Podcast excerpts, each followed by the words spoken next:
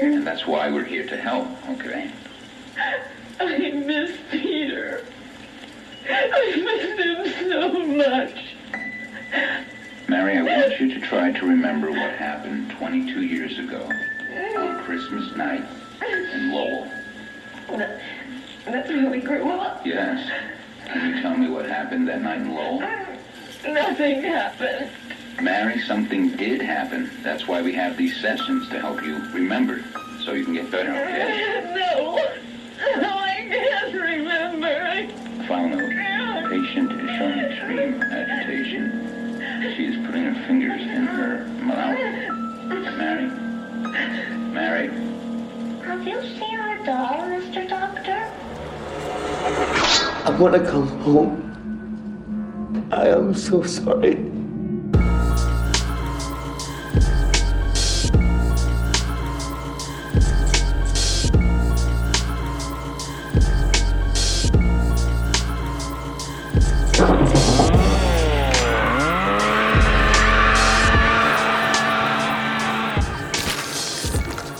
Welcome to Speak All Evil, the podcast you were warned about. I'm Trent here with Kevin, Kat, and Dave. Hello. Hello. Hello. Hey. This week is our three year anniversary. Woo! This episode, three years of Speak All Evil, started on Valentine's Day of 2020. Mm-hmm. I was just thinking that we're the same age as COVID.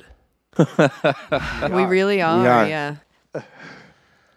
Three years. I guess I thought there'd be a little bit more of a festive atmosphere for I- our three Oh year. yeah, I we mean, we've didn't been do waiting for this. catering. We don't even have. Well, I have some snacks that I'm willing to share. Um, Shotgun. I thought uh, maybe I'd be. I have an old junior bacon cheeseburger in my car from lunch. I thought we'd be celebrating three years. That's a long time. It Yeah. is. It's like a relationship. Yeah. this outlasted some relationships, I I, would say. yeah. yeah, yeah. I'm proud of us. I mean, it seems like uh, only yesterday, you know, It really does. in some ways. We were just off going to Salem, learning about witch trials. We should now now that we can go out on trips again, I feel like we should do a Salem trip. Salem Horror Fest is at the end of April now instead of October, which to me makes it much more inviting. Yes. They Maybe we decided to should- move yeah. it because October in Salem is just too. Don't go there in October. I would advise anyone to just pick any other month. You can go to Yeah. Salem. You can still do all the same stuff. If you just go there and you just yell Sarah, like 2,000 people will look at you.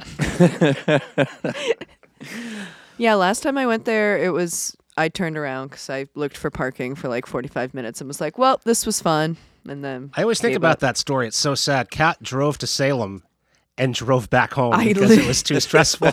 So- I can 100% see myself doing the same thing. Well, happy Valentine's Day. yeah. I'm I'm surprised we still haven't talked about My Bloody Valentine. We've had three chances to do it and we haven't done it, but I know. it's a great flick. it is. You, you Re- should have remake is good too. maybe you should have picked it for this I, week. I It's your should have picked it, Yeah. yeah. Uh, instead, I picked 2001's Session 9. I think it's kind of an unsung hero among horror. When we had uh, Travis and Sarah on the episode, they both cited it as one of their favorites. It's directed by Brad Anderson, stars uh, Peter Mullan as Gordon. Uh, he's like the leader of this uh, five man team. Of course, I cannot not say David Caruso as Phil. Very good in this. Just played it straight. Um, and the bully kid from Welcome to the Dollhouse. Oh, he's Warren from Empire Records. Yeah, he, that's Oh, what I okay. knew him from. Forever. Yeah. Jeff. Shut Jeff, yeah, Jeff. He has my favorite intro in this because the the guy says, "Oh, is, is that the new guy?" And the, and Mike he says, "Yeah, they call it Jeff."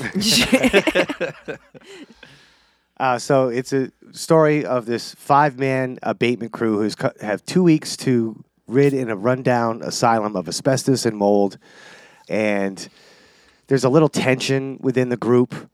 Um, one guy stole another guy's girlfriend, but they're back here and they need the money. They're all kind of desperate guys, and this actually reminded me if someone said, "I want you to make the movie The Thing, but you can't use special effects."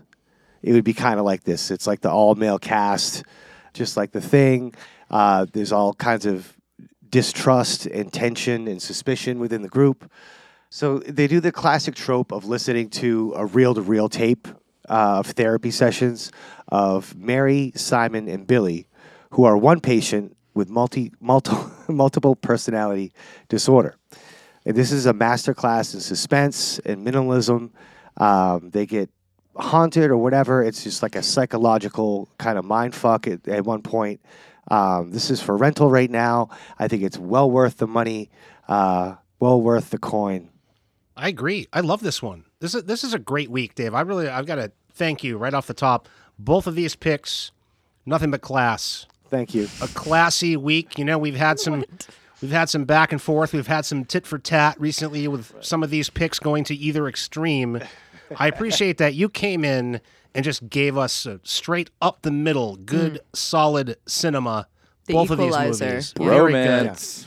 Um, I hadn't seen this in a long time. I saw it once in like 2008.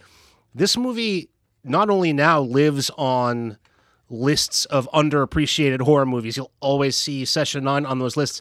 Even in 2008, before listicles were even a thing, this was still, I think I this was recommended to me at the video store. I think even back then, it was considered an undersung classic of horror. I would think of this like if somebody did um, like a mini series or a TV series of The Shining, this this season would be The Shining Asylum.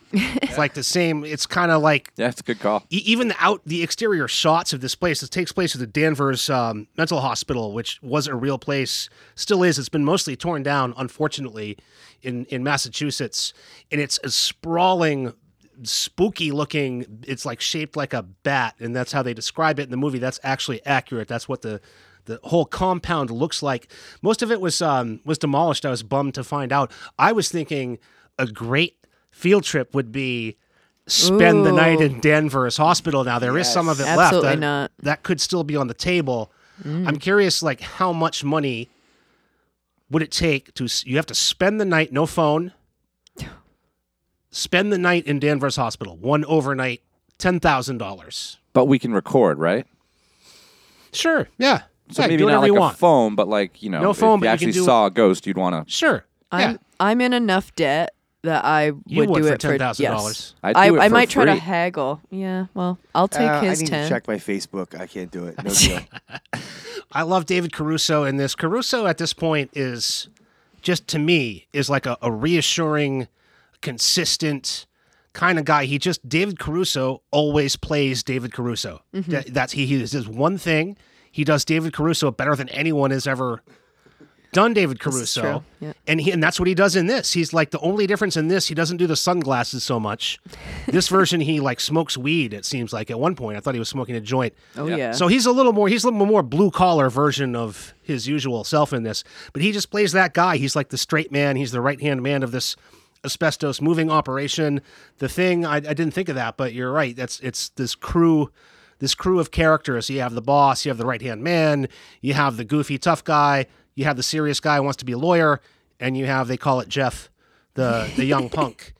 And I, I just I have I watched this a couple times. It's just so fun to watch the unraveling of each character, and it's it's subtle. It's done very tastefully. It's scary. I thought this was like genuinely a scary movie. Great, great time. I thought this one was fine. I didn't dislike it, but I think there were parts of it that could have been more more fun for me. Um obviously I really like the multiple personality, you know, tapes that we kind of hear cuz that was like the creepiest part for me is that fucking like little boy voice that Mary was doing and then, you know, when was it Bill is Billy the big big boy? The big guy, the evil one? Simon's the bad Simon's Simon's the the big one. evil Yeah, one, yeah. Billy's Yeah. the Billy's the is little the little boy. kid. Yeah, yeah, yeah. So that part that was like a really interesting kind of arc to to follow along with with the with the guy who uh, does no one c- want to do work like everyone just kind of goes off Yeah, They're there's so so many lazy. into, they're like we got one week to do it and everyone's like i'm gonna listen to this tape for a couple hours and i'm like That's the thing. Every scene is them talking about how because they've underbid this job because Yeah. Gordon needs the job so bad. Every scene is talking about how they're going to have to do this in one week. But every scene they're laying in the grass talking about how, how eating sandwiches yeah Yes. so no wonder. anyway No wonder. but yeah so that that part was interesting I- i mean i'll always think a dark tunnel is spooky. So add some weird fucking lobotomy shit to a dark tunnel, then absolutely uh, into that one as well.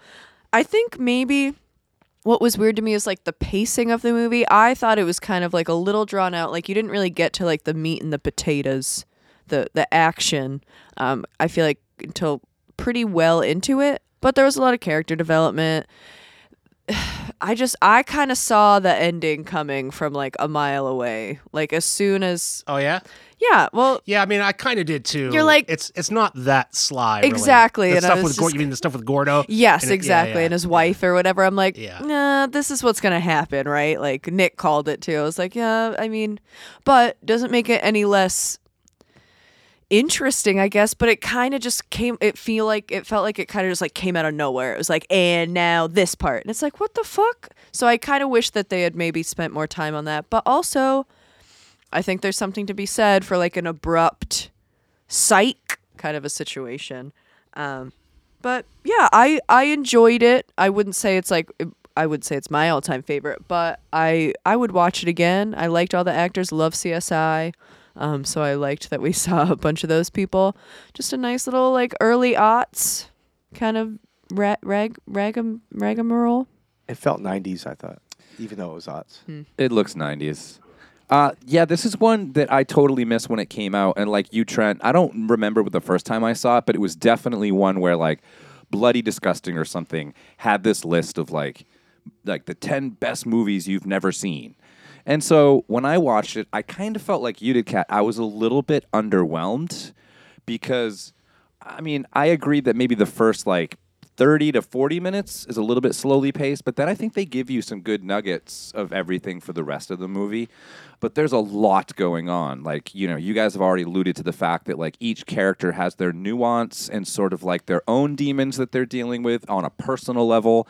Then you throw in these tapes and then you throw in some sort of like supernatural, like overarching things. It's a lot to digest in one sitting for such a, a, a you know, relatively slowly paced, but I do think there's enough in there. Um, but I'm psyched that I got to watch it again because it had been long enough that I didn't really remember much, you know. Um, but I knew, like, I knew, I knew the end. I just this time I was able to watch it and look for like those Easter eggs that they give you along the way. Yeah. Um, so that it's it. I think the rewatchability of this movie is high I do too, because yeah. there's a lot that you can pick out uh, throughout the course of it. Um, you know, the movies that you guys were talking about um, that it reminded it reminded me um, of the Evil Dead. Yes, me too. In Especially ter- the tape. Yeah, like I kind of got Yeah. like the whole like even just listening to the tapes almost like released in evil. Yeah. Like I got that like whole Oh. vibe, like just waiting for like that shot through one of the creepy tunnels, like Evil Dead style, like in the woods. Mm-hmm. Reminded me of uh, Identity, which is a movie that I love, um, and then like a little bit like Shutter Island, uh, as Yeah. well. Yeah. Um, but I mean, give me any movie in an abandoned mental asylum. I'm I'm down for it. Like. I don't know if you guys have seen Grave Encounters. It's like a found footage. Yeah, I know Kind of like a yeah. B, like found footage. I don't know if you guys remember. We had this we had a facility like this, much smaller than the Danvers facility in Grey New Gloucester, and it closed down. Um, and like they say in this, because you have like CSI guy, what's his name there, Paul Guilfoyle, um, who's uh, another CSI alum. He's he talks about how like the patients were like coming back. So my friends and I used to drive out there when they closed this place down, and I shit you not, like we would be like driving through the grounds, and there would be like a woman in like a white nightgown coming because they had set them free. Oh my god. and like these people were coming back, so they had to start like they had to hire a security company who would bust us every time after and be like, "You kids need to stop driving out here because there are literally like mental patients coming back because they they, they think this is still their home." Fuck that. I love that you started that with "I shit you not." it's very geographically accurate. Very New England. I would shit. But anyway, I loved this. Um, Dave, uh, thanks for making me go back and watch it. Um, it's it's totally it totally should be on the criminally underseen uh, horror horror film list, the listicles that Trent. I think the thing that both films have in common, if anything, uh, this week is that they're both scary. Yeah. Like, this this is They're pretty tense. I would genuinely- say tense. Yeah. Uh, this this one like scared me. Like the part, I just want the guy to take his headphones off. Oh. like stop listening to jazz for a Scary. second. There's something rolling Yeah. up on you right now. Like uh, I'd be scared if it was just the threat of asbestos. It just looks like a shitty job. Um, I wouldn't. I would be scared just if it was that, and also if it was in this creepy setting. Well, the other thing you guys talk about is, you know, the whole, hey, we only have one week to do this, and then every other scene is them taking breaks or going to get lunch. Like, oh, we're watching it right now. They get they got lunch. Um, Once again, they're at lunch for most of the movie.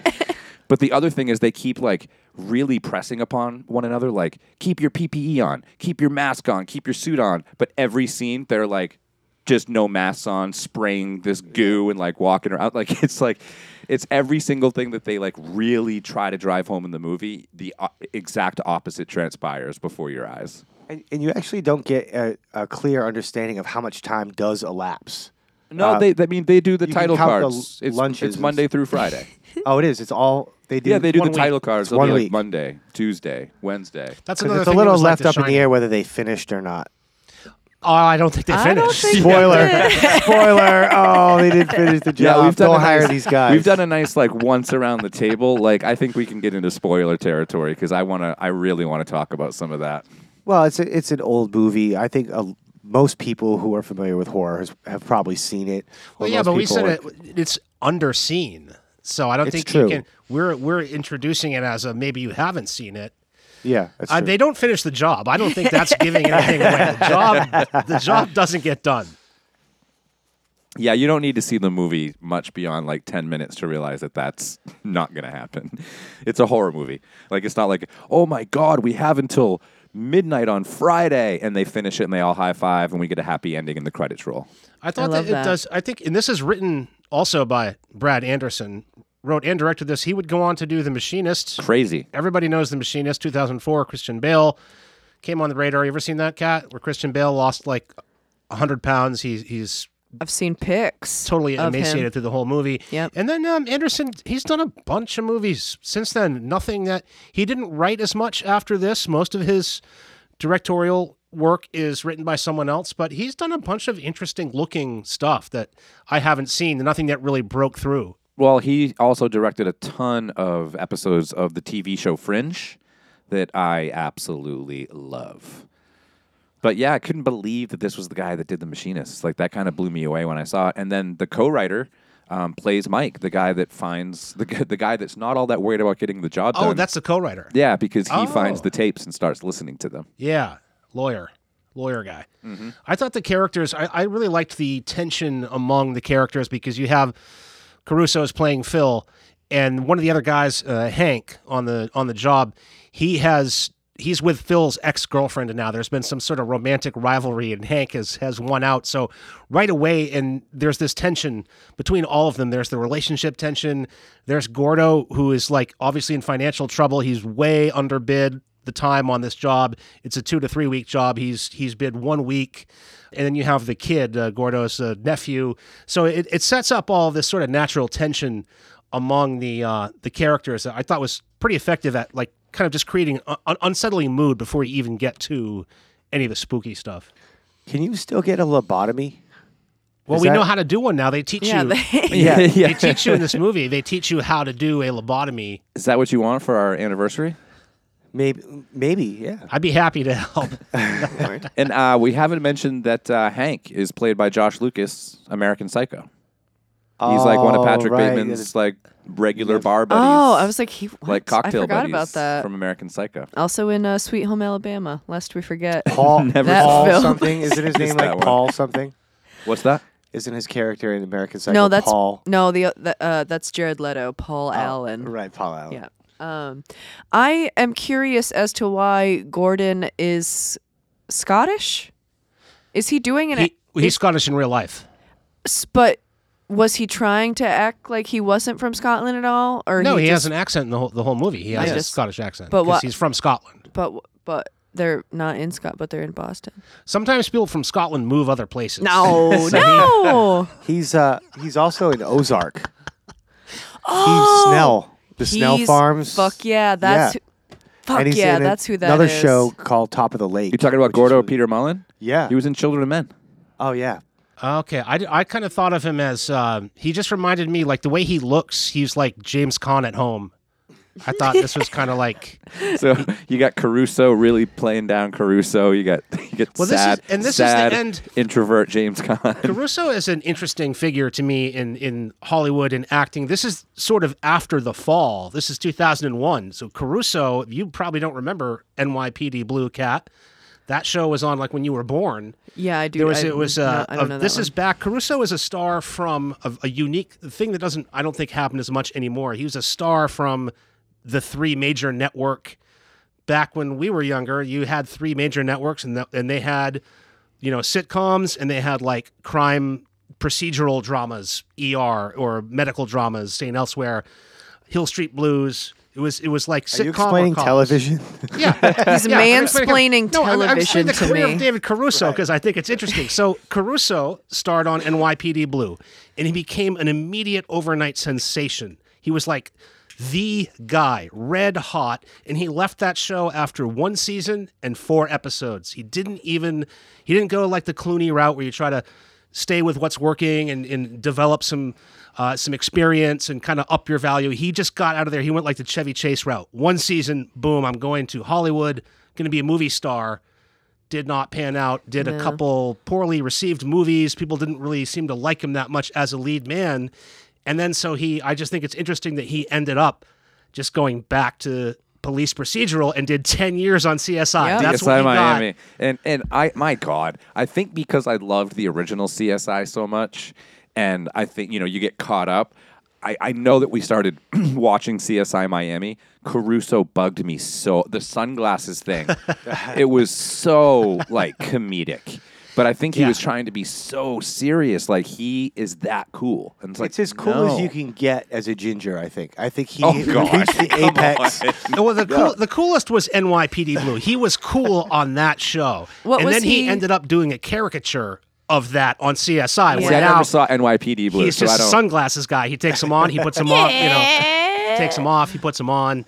Every episode, he'd just have like a catchphrase. Right. He's like And then fucking he'd rip Dave his with the sunglasses puns. Dave is like the fucking David Caruso of the podcast. Yeah, Dave, you need to start wearing sunglasses and taking them off. The after your puns, the puns are his sunglasses. Yeah. That's what he- Pun glasses.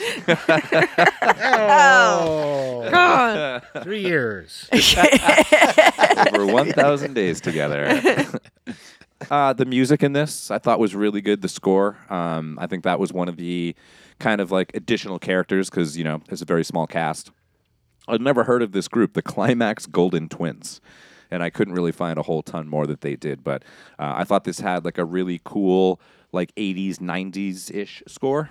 I'd say the Climax Golden Twins probably did porn soundtracks after this. They're just a wild shot in the dark. Because the name is Climax. in Golden. In Twins. yeah, exactly. Had anyone ever heard of nyctophobia? Not until I saw this movie again. I didn't remember that part. Yeah, me either. I was really surprised they didn't shame him more for that. Like, well, you're afraid of the dark. Yeah, they were kind of busting his balls on like everything, like even his mullet. But I they like the weren't mullets making are fun in of him again. for being afraid of the dark. Yeah, nyctophobia is fear of the dark. I thought it was just called being afraid of the dark, like most people. Yeah. But apparently there is a uh, a condition, nyctophobia. I I do not like the dark. I'm one of them. Did you guys read anything about? Um, I, I know I've already mentioned that like they throw a lot at you in this movie, and that there are a lot of subplots. And even though it is a small cast, you are trying to keep up individually with each character's sort of like inner demons and and their, I wouldn't say development. I would say their complete falling apart. Um, I guess there was a subplot of a woman that lived in the tunnels. So like a, I think an old patient that had snuck back. Oh, really? I and didn't then know that that. Oh. lived in the tunnels. Okay. But I guess test audiences it confused them because they thought it was Mary Hobbs, but it's, Oh, it yeah. wasn't supposed to be Mary Hobbs. I'm I'm kind of glad because for me, I think one of the things that the movie does well is you are kind of want, wondering as like the horror starts and things start bad things start happening to people, you are kind of wondering who it could be. That was confusing to me because I thought um, Bill, the lawyer guy, he tells the story of the patient one of the, the one of the reasons that the place closed initially, the security guard says it was the budget cuts and the move to um, to community group home type living and stuff like that. But then Bill chimes in and says, well, the other thing that caused the, the closure was that a patient was there and was convinced that she had repressed memories of the satanic panic 80s type stuff. Yep. And her family sued Danvers for so much money that they had Yeah. to close that in addition to the budget cuts, closed it down. So after that story, I was just assuming that the tapes were hers, Alice something or other is Yeah. the story that Bill tells. I thought that the tapes were her being having this false uh, repressed memory confession, but the tapes are just some other random Yeah. lady. That's maybe that's why I didn't like love it as much as I wanted to because there were so many parts that weren't really woven really come together, Yeah, correctly. Yeah, Yeah, I yeah, agree. yeah. And I, I thought the tape thing, like, I don't know, it's was fine. And it's, it's a great title because Session Nine is the Yeah. ninth tape. They're they're labeled Sessions One through Nine, but we've seen it a million times. The tape of the, you know, I thought it was a little cheap. My my favorite subplot was this uh, kind of like buried treasure Yeah, yeah. kind of thing where Yeah. it's the back of the crematorium right. at you know and people are burned with their jewels on and their their eyes and their gold teeth and everything. And this guy's like reaching in the wall. He doesn't realize he's reaching in there. He just finds this treasure and all these coins and he's pulling out. I was thinking the coins are probably uh, like on people's eyes. You know don't they put coins on people's eyes when they die? Like back in the day? Sometimes. Yeah, to, to pay cultures. the to pay the toll to to troll toll. Yeah to pay the tolls. You can like- buy your way into heaven. Oh, that's yeah. this right here. This right here is one of the scariest parts to me when he finds a fresh peanut butter.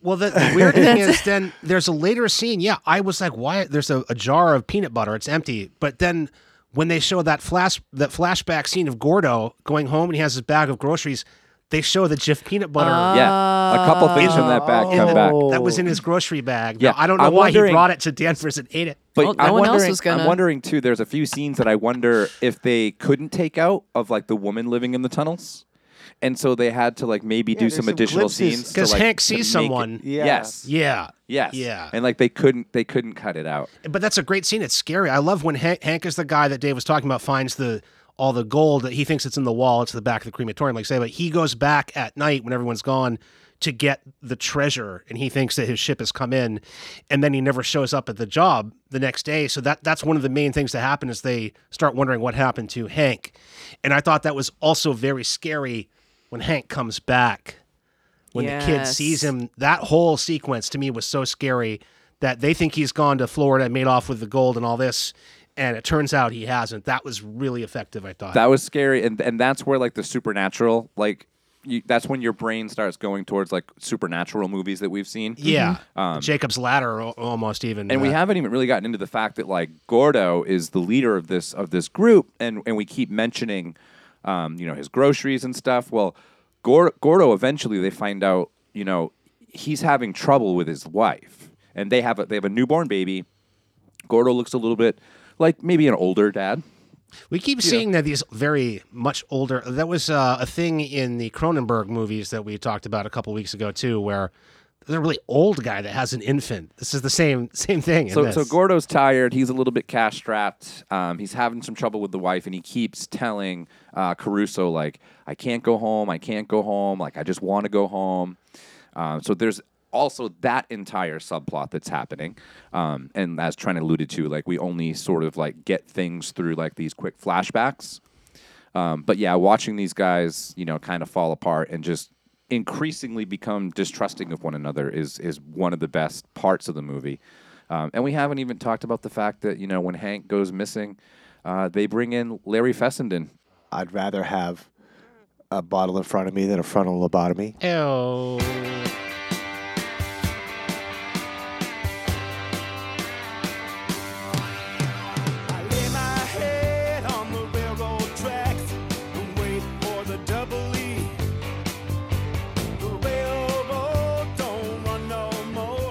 Uh, the next movie that I chose to force my friends to watch this week was 2022's Watcher, directed by Chloe Okuno, starring Maika Monroe as Jules, Karl Glusman as Francis, Uh, they're a couple that moves to Romania from New York, and Maika Monroe is kind of a stay-at-home, not mom, but just stay-at-home wife. She doesn't speak Romanian, which Im- immediately starts everything off um, disorienting and a little uncomfortable. I like how the whole movie uh, is kind of like a POV cinematography, uh, and it kind of like plays a character in these like little glances that you see, and like people kind of looking away from from things that you know you might not stare directly at, especially if you're you know scared. Uh, this is like dismissive horror. Uh, it's like people don't believe you. It's not the people that are like running back into the house or trying to run to the car and like slashers where you're like, oh my God, don't go to the attic. What are you, stupid? It's like she knows exactly what's going on. She's very aware of her, her surroundings and she's very aware of this danger. I thought that this was a great perspective on how it feels to be stalked. I think it's one of the better Shudder originals that came out this year. It's definitely in my top 10 for the year. There's way too many things called Watcher, The Watcher, Watchers, Watch this. Like it, everything is this, but this is just Watcher. And it for a really good, suspenseful, like noir kind of thing. Uh, I, I, lo- I love this movie. Yeah, this was completely off my radar. I had no idea when you had first started talking about it and then picked it. Didn't know anything that Maika Monroe had really done since It Follows. I think one of the um, most powerful parts of Watcher is the whole Hitchcock rear window um, aspect of it. This woman has moved to Romania. Her husband is from Romania and speaks Romanian, and he's gotten this big promotion. So he's off at work and he's really trying to like make his mark on the company. And you know, Jules, Maika Monroe's character, uh, there's a serial killer that's out in their in their city, and he's killing women. And she one night just looks out the window and sees some guy just staring at her. And so after like one of the scariest uh, moments of the movie is after a few times of this and her kind of like mentioning it to her husband to uh, Francis. And, and him being very dismissive. This this is an incredibly dismissive movie. I think is probably what should be in like any description of it. She finally kind of like stares back at this guy one night and then like lifts her hand up in like a wave, and then kind of takes her hand down and like five, six seconds go by. It's so good. And then she turns her head away, like, well, guess he isn't looking at me. And then in the background, you see his hand go up. There's so many good, very Hitchcockian moments like that. This did have me guessing the entire time. I would say, you know, session nine, I think maybe because I'd seen it before, but I do think it like tipped its hat a couple of times or tipped its hand a couple of times. This one really did have me wondering the whole time. Mm-hmm. Like, was she being gaslit? Or, you know, is she, I mean, again, the movie starts you off with this woman that just feels so isolated because of the language barrier.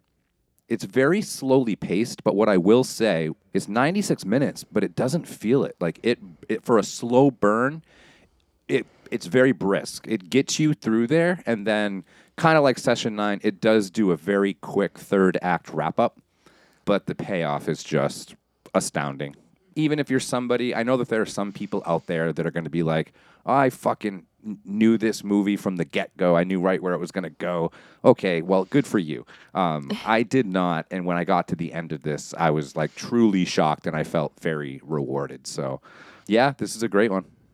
Yeah, when it first started, I was kind of like, eh, like I wasn't super into it, um, just because it was like I thought it was pretty slow going, and then, you know, I'm like, oh, she's pro. I did the same thing. I was like, she's probably, it's probably like all in her head. It's probably like um, it reminded me a lot of, oh, what did we just watch with Rebecca Hall?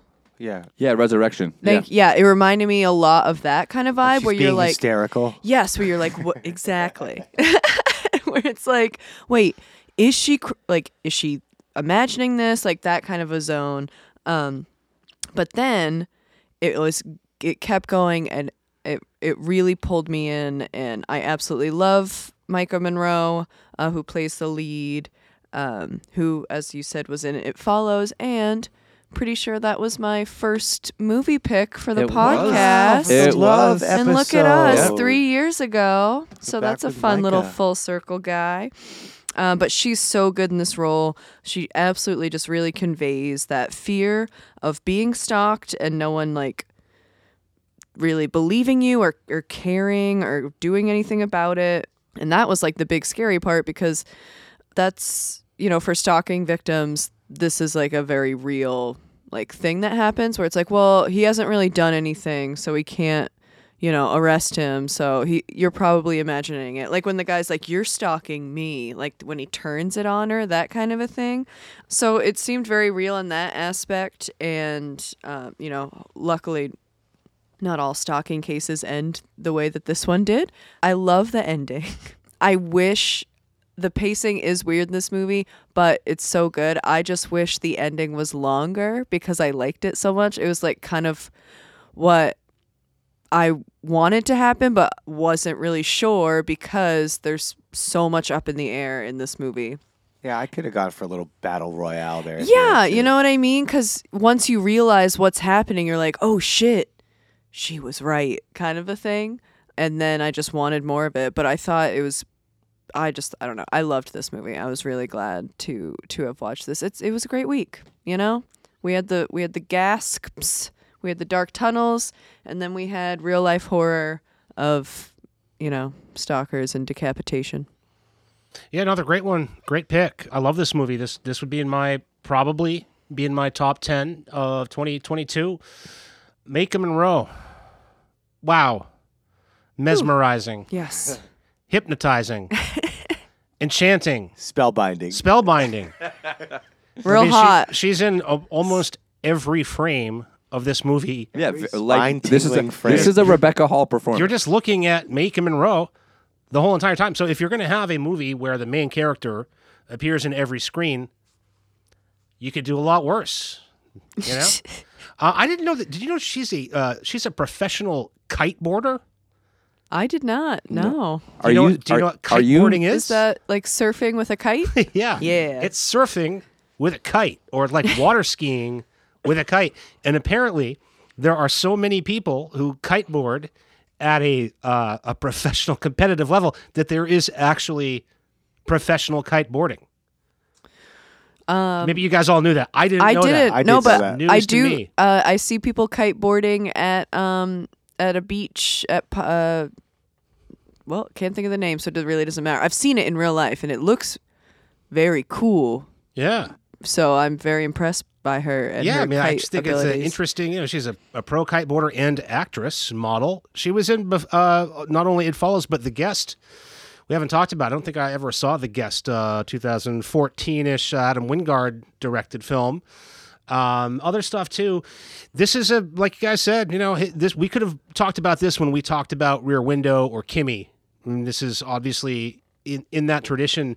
I thought it uh, was very well paced. I liked the setup because the setup of this movie, the plot setup, is the same as I was originally uh, using for Namaste, my my unwritten, unfinished screenplay, where uh, the couple has to move somewhere new. The man has a new high powered job, and his partner is sort of left uh, a bit aimless all day. Uh, Sitting around the apartment and trying to learn Romanian, a fish out of water. That's the the very first scene of this movie, and I love the way it's done. Starts right off with her not understanding what people around her are saying, including her boyfriend, because they're all speaking Romanian. Very um um, what's the um? Je ne sais quoi. No, the movie you guys all love, Rosemary's Baby. Very Oh, I was, Rosemary's Baby. I was just going to talk about that. that Yeah. sort of paranoia where you know every everyone's talking about you, but like they are. I mean, they're they're not talking necessarily about you, although that happens too. But everyone is speaking a different language than you, literally. So she's only catching snippets of what's being said, and you know the reports of the killer are on the TV, and her boyfriend is only telling her certain things she doesn't know because you know it's all in a in a foreign language. So I thought that was a really interesting sort of sort of angle to have that language barrier. I loved the guy across the street. I loved when he turns it around on her, that subway scene where they finally meet in the subway. So good, and she apologizes to him. Oh my god. Um, loved the ending of this. I, you know, I thought it was, I was just surprised. The whole ending, I was surprised at each scene. I mean, you really don't know what's going to happen until it happens. So, really, really good. I would highly recommend Watcher. Fuck yeah.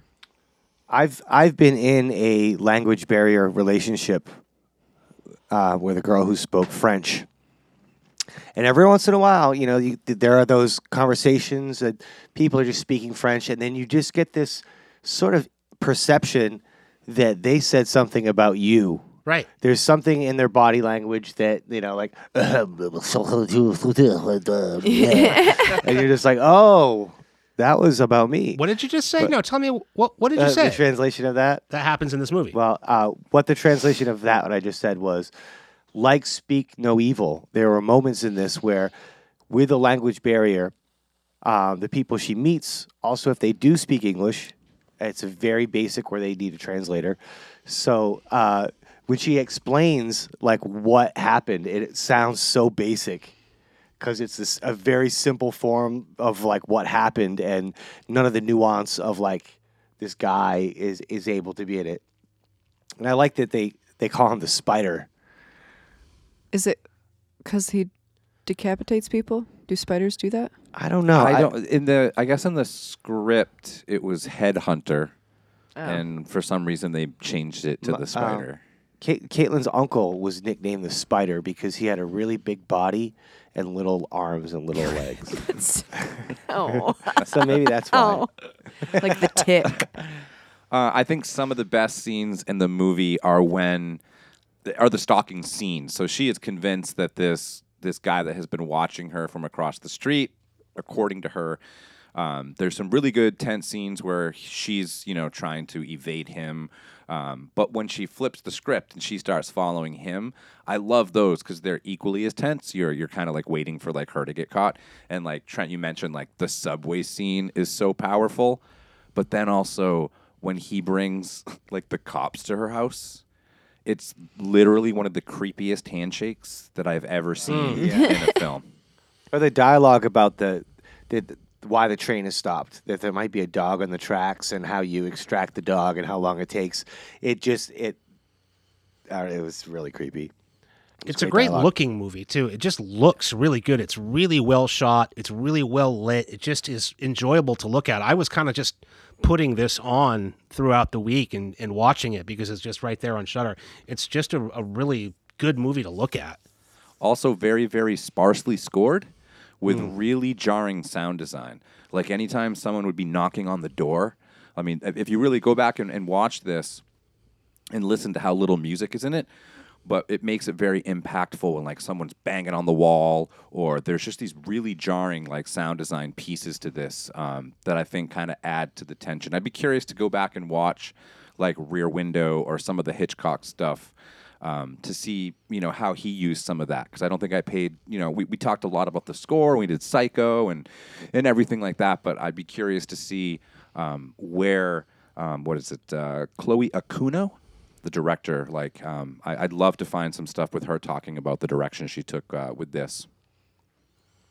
Yeah, you always get the you the feeling like they they're leaning into you expecting an unreliable narrator. You expect it to be like Resurrection, um, and that's that's what I thought was like so uh, you know there's inherently feminine about it is that that it leaned into like the tropes that Hollywood always does in movies, but then flipped it. But the battle royale would have been nice if they had really gotten into it. They did a little bit. Uh, the bag over the head is a really good move. In he just has general? that he speaking, had a MO. speaking from experience Dave Yeah, he had a, he had an mo. You know, it was always like he did the same things. He put the bag over the head. He slit the throat. Sometimes he got so eager that the girl was de- declared decapitated uh, because he got almost all the way through. Yeah. but not quite. Like Dude, when she just like turning the corner and just seeing like a headless body, I was like, oh, that was wild. oh yeah, no, that was that's that's why we do it for that There's a moment. scene where um, where she's following the guy through the subway or whatever.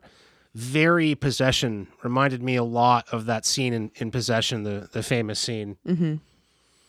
that tracks. Huh? Because it was subway tracks. oh Yeah, no, I'm in I'm in tune with the puns now. You've been trained. Enough. Yeah, shout out to shout out to to Burn Gorman who plays Weber, who is our uh, questionable stalker, um, and our suspect in the movie. This guy, i he can play a world class creep. yeah. Like, I feel bad for these guys who are, are typecast. Uh, Yeah. like well, but these if you look at his filmography, he's fine. He's been in so many things. So like, how could he be? how could he be anything but a creep in any movie? Well, I don't know. I mean, I don't know. I haven't seen everything. He was in Game of Thrones. Um, I was gonna say, like, if maybe if you put like you know a feather on him or something and Hmm. medieval garb, maybe he looks like an old timey guy. But he's re- he's really creepy. He reminded me of the guy from Brutal, the wow. little beady eyed guy, the the little taut face. My favorite uh, line in this is the quote: "The best outcome might be just having to live with the uncertainty," and, and I feel like that's uh, that's tough. That's one of the toughest things in life is to live with the uncertainty. I feel like that's kind of a little bit of what's going on here. Is that there's so much uncertainty that you start to fixate on things and we are creating things. Um, it's it's it's tough to not have the answer. You know, this movie does give you an answer. I, I don't know if I would have preferred a little bit more ambiguity, but to to the movie's credit, I guess it it pays it pays off. It rewards your hour and a half of stress with Doesn't cop a out. payoff. It yeah. doesn't cop out. It has an ending. Tells you what happens. Yeah, I would say, and and like we're at the point here where she meets Irina, who is her neighbor in the apartment building. Uh, Irina almost seems to be like the only like hopeful part of the movie, where like oh she has a friend and she has someone looking out for her. In the meantime, like increasingly her husband becomes more, you know, dismissive, and then his friends, and then um, you know she sort of acts up at a work event. So I think Irina, you know, kind of like represents some of the hope in the movie, uh, and then that fucking ending. Yeah, he says in Romanian, "At least you have the spider to keep you company." They're That's- like, that's I'm the joking about it- how she's home alone all the time. yeah, Like, that's the what did you just say scene where Yeah. she she catches him making a joke about her in Romanian, right? I'm curious how this didn't get a bigger release. This was a pretty big this was a pretty big deal on Was it? Shudder. Yeah, for most of the well, for summer Shudder, and but like uh, like something this well done to just get more of a theatrical run. Yeah, or- to get yeah. not like more of a I don't, theatrical. yeah, I, don't mean, know good- if it. I don't know if it was in theaters or not. I think it had a box office. I think the budget was like three million, and I want to say the box office was like two point six. So it must have had some kind of run. But Okay. I'd literally never heard of this, and I'm not complaining that a gem like this is f- at my fingertips any time of day on Shudder.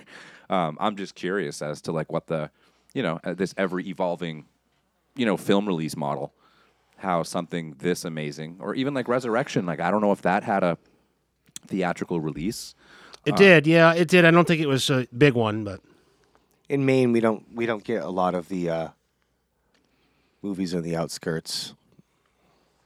I don't know. Trent Trent's usually like the Nick is Nick usually comes through for us on a lot of stuff. So they can only. Yeah, I mean they they can only do so much. They still have to run Avatar and all the various Marvel movies and No, to me, this looked like a big budget Hollywood movie, where the, the last movie was very um, time stamped with like the stylistic things of, I would even say, the 2000s. Uh, I mean, the 90s, even though it was made in the 2000s, it was a little bit like TV movie. This one is really expensive looking and really, I don't know, really classy. Next week, we're talking with Emily Hagins, who wrote and directed the brand new Shudder original film called Sorry About the Demon.